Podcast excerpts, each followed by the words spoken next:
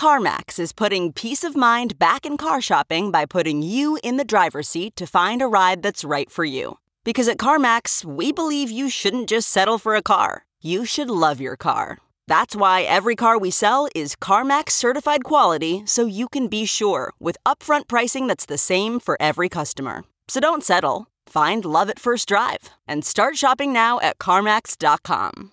CarMax, the way car buying should be. The comfort of your favorite seat is now your comfy car selling command center, thanks to Carvana. It doesn't get any better than this. Your favorite seat's the best spot in the house. Make it even better by entering your license plate or VIN and getting a real offer in minutes. There really is no place like home. And speaking of home, Carvana will pick up your car from yours after you finalize your offer. Visit Carvana.com or download the app and sell your car from your comfy place. So the invitation is, uh, and the hope is that all of the moms that come here learn how and practice plugging in principles of truth into these different circumstances. Anyone who is actually practicing living principles of truth does not attack, does not get defensive, does not blame, does not say, well, sin is sin, it's okay. They, they don't do those things. We talked a lot about Ruby Franke, but how about we talk about the actual charges against her and her co defendant, Jodi Hildebrandt? We are going to do a legal explainer. Welcome to Sidebar, presented by Law and Crime. I'm Jesse Weber. So here's something we haven't really done a deep dive on with respect to the Ruby Franke case the actual criminal charges. What are they? What do prosecutors need to prove? Let's get into that.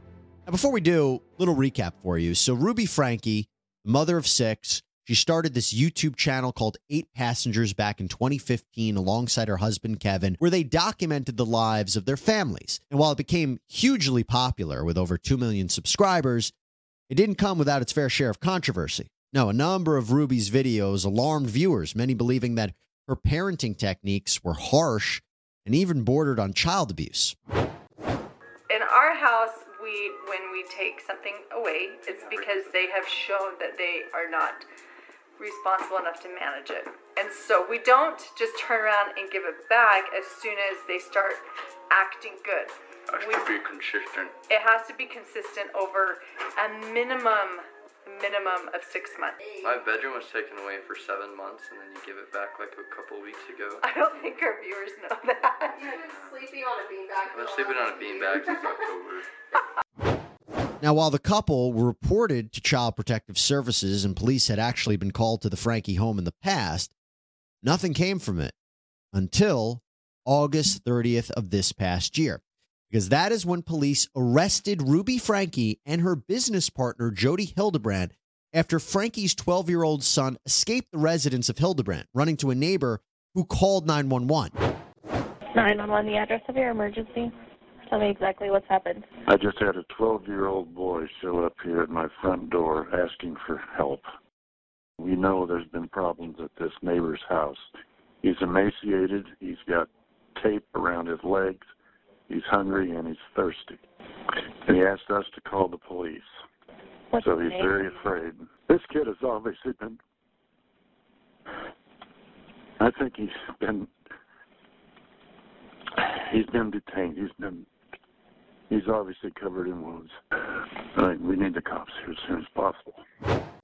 Yeah, the child was found malnourished with lacerations and tape on his wrists and ankles.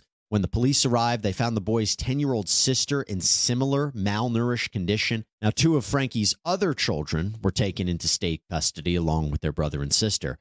By the way, Ruby and Kevin also have two adult children as well, including Shari Franke, who's been quite outspoken about her mother's arrest. We covered that on Sidebar before. And Kevin's role in this family dynamic has also been a source of conversation on Sidebar too, but he has not been criminally charged. He's denied any involvement in this abuse. So Ruby and Jodi, they've each been charged with six counts of aggravated child abuse under the Utah Code. Now, prosecutors are going to need to prove each charge beyond a reasonable doubt. That is the highest standard of proof that we have in criminal law.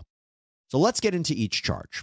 Okay, so here's count one aggravated child abuse. And as you'll see, they're all aggravated child abuse, similar language, but a little bit different towards the tail end of each charge. So this is count one, and it says Defendant intentionally or knowingly inflicted upon a child, RF, that is the 12 year old son of Ruby Franke, serious physical injury, or having the care or custody of such child caused or permitted another to inflict serious physical, physical injury upon said child. Now, before I go any further, that language is present in each of the six child abuse charges, and it essentially means that Ruby could be found guilty if she inflicted the physical injury or if she allowed or had Jodi to inflict the injury.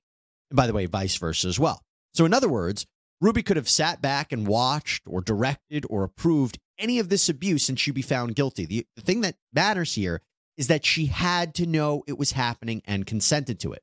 Now, why is that important here? Well, remember, when I said this was Jodi's residence, you might be saying, yeah, what does that have to do with Ruby? Well, first of all, aside from the fact that these are Ruby's kids at Jodi's place, we've learned that Ruby had become more and more involved with Jodi Hildebrandt and her Connections organization, this internet based self help education program. Franke, in fact, is listed on the Connections website as a certified mental fitness trainer for the organization. So that partnership is important because it wasn't like Jodi kidnapped the kids or anything like that. But even more than that, according to an affidavit from the arresting officer, it states, quote, Ruby Franke was seen on a YouTube video filmed in Jodi Hildebrandt's downstairs, which was posted two days ago, so two days before the arrest. And this observation adds to Miss Franke, the mother of RF and EF, those are the initials for the minor children here, being present in the home and having knowledge of the abuse, malnourishment, and neglect. So, according to law enforcement, Ruby was there and knew what was happening. Obviously, that's the contention of the officer, and prosecutors are going to have to prove that. I imagine a defense for Ruby would be that she never consented to this, that she wasn't there, she didn't know what was going on. It'll be tough to argue that, but we'll see. Also, in the officer's affidavit for Jodi, it says that RF and EF were in the direct care of Jodi, and RF had been staying at the home. And apparently, when she was arrested, Jodi said that the kids should never be allowed around other kids. It's a weird statement.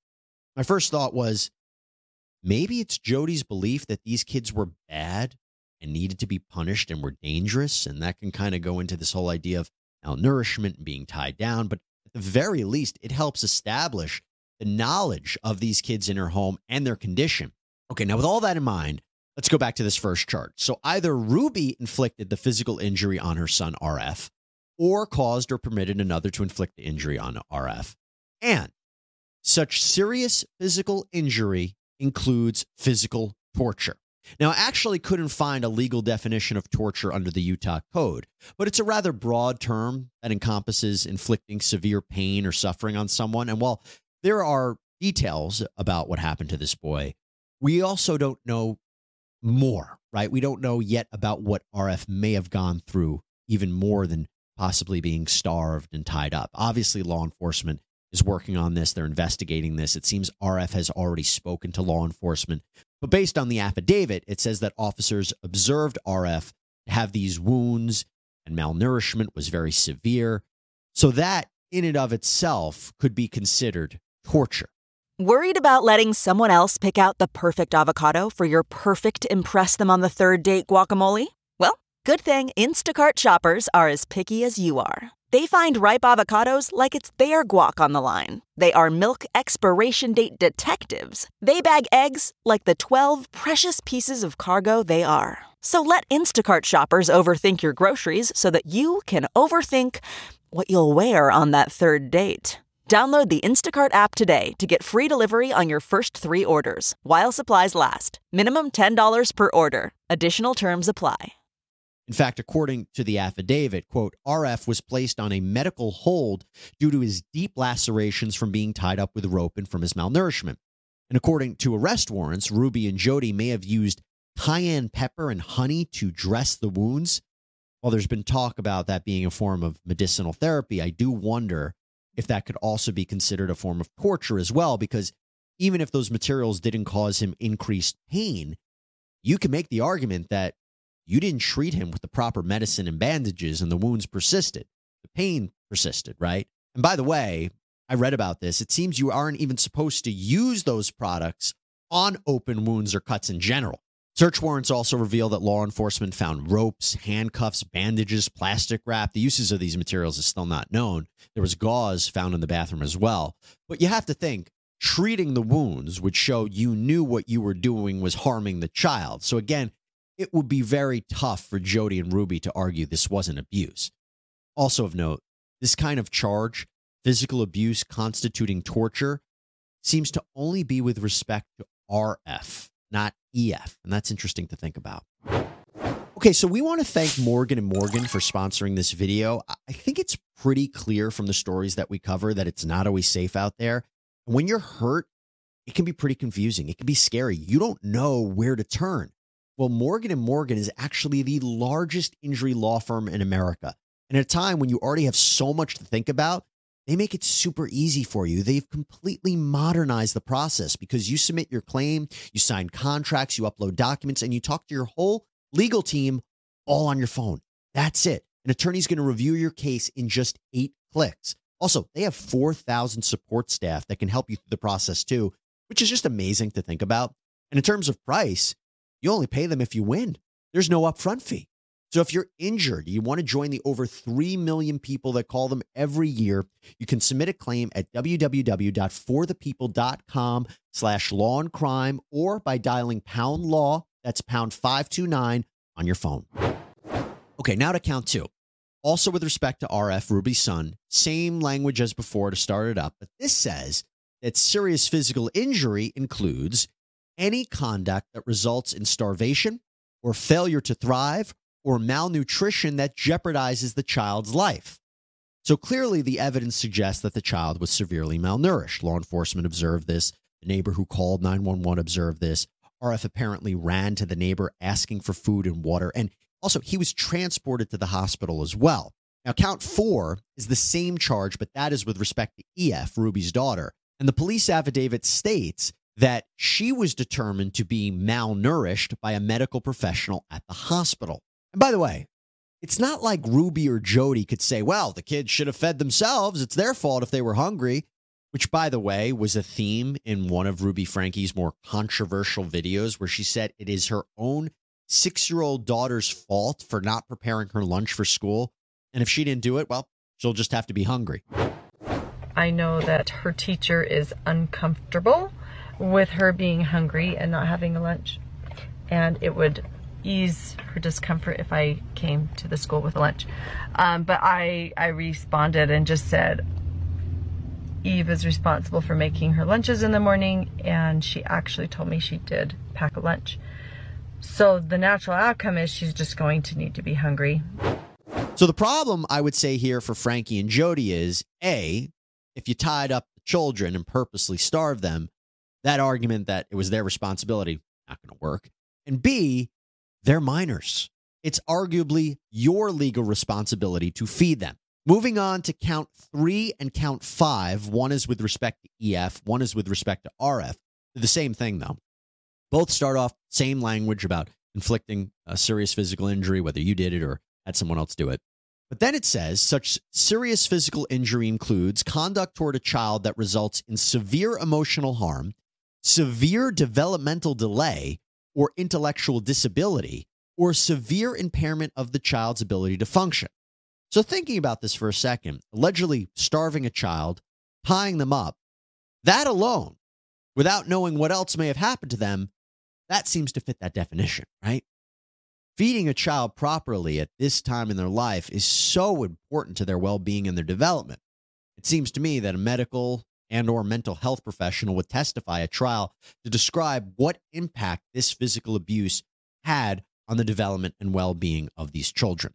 Now there is one more charge specifically for EF. This is count 6. Again, same language about inflicting the injury whether you do it yourself or have someone else do it.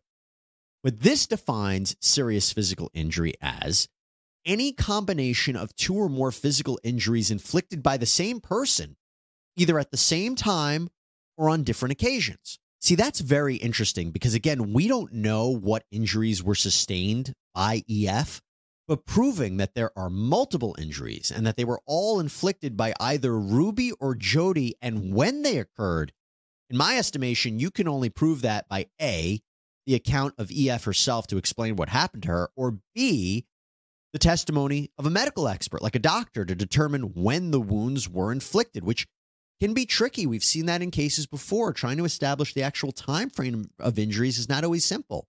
Now, I say that with this in mind. Whatever deficits prosecutors may have in any of these charges, remember, prosecutors have charged Ruby and Jodi with the gamut here. Six charges each. They are saying to a potential jury that this abuse has to fall into at least one of these categories, right? I mean, they believe, prosecutors believe that it falls into all of the charges, but at least one. Definitely an advantage for prosecutors here to charge so broadly. That's why you have these multiple charges, multiple opportunities for a jury to convict, a, a, lot of options for them to consider about what this conduct, what this abuse may constitute. And also, it's my understanding that each charge carries a maximum of 15 years in prison and a $10,000 fine. So, if Ruby and Jodi were convicted of all charges, could they theoretically face 90 years in prison each? Yes, but that's assuming they get sentenced to the maximum on each charge and that the sentences would run consecutively, meaning one after another as opposed to concurrently altogether. Ruby and Jodi have no criminal history that I can see, and there might be other mitigating factors. So a sentence, if they're convicted, may not even be close to that. But there you have it, a brief overview of what the two currently face. And of course, as the investigation continues and the prosecution prepares their case, not only could these two women face additional charges, but some of these charges could be dropped as well. Cases are fluid, so we're going to make sure to always keep you up to date on the Ruby Franke situation. All right, everybody, that is all we have for you right now here on Sidebar. Thank you so much for joining us. Please subscribe on Apple Podcasts, Spotify, YouTube, wherever you get your podcasts. I'm Jesse Weber. Speak to you next time.